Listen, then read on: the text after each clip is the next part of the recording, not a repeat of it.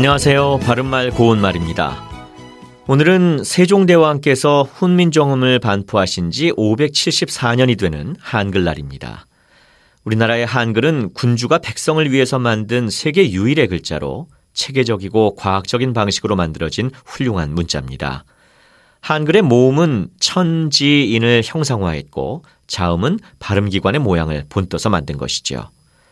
간혹 한글과 한국어를 정확하게 구별하지 못하고 잘못 사용하는 일이 있는데 한글은 우리나라 고유의 글자이고 한국어는 한국인이 사용하는 언어를 말합니다.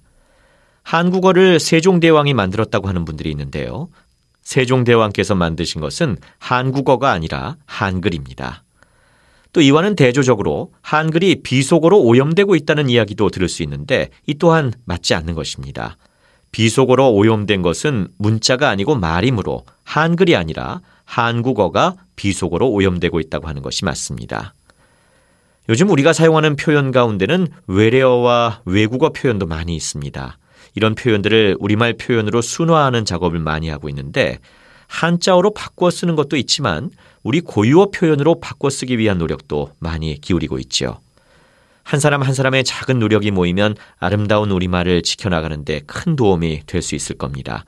우리의 한글과 한국어를 제대로 잘 사용하도록 다 함께 노력해야 하지 않을까요? 바른말 고운말 아나운서 이규봉이었습니다.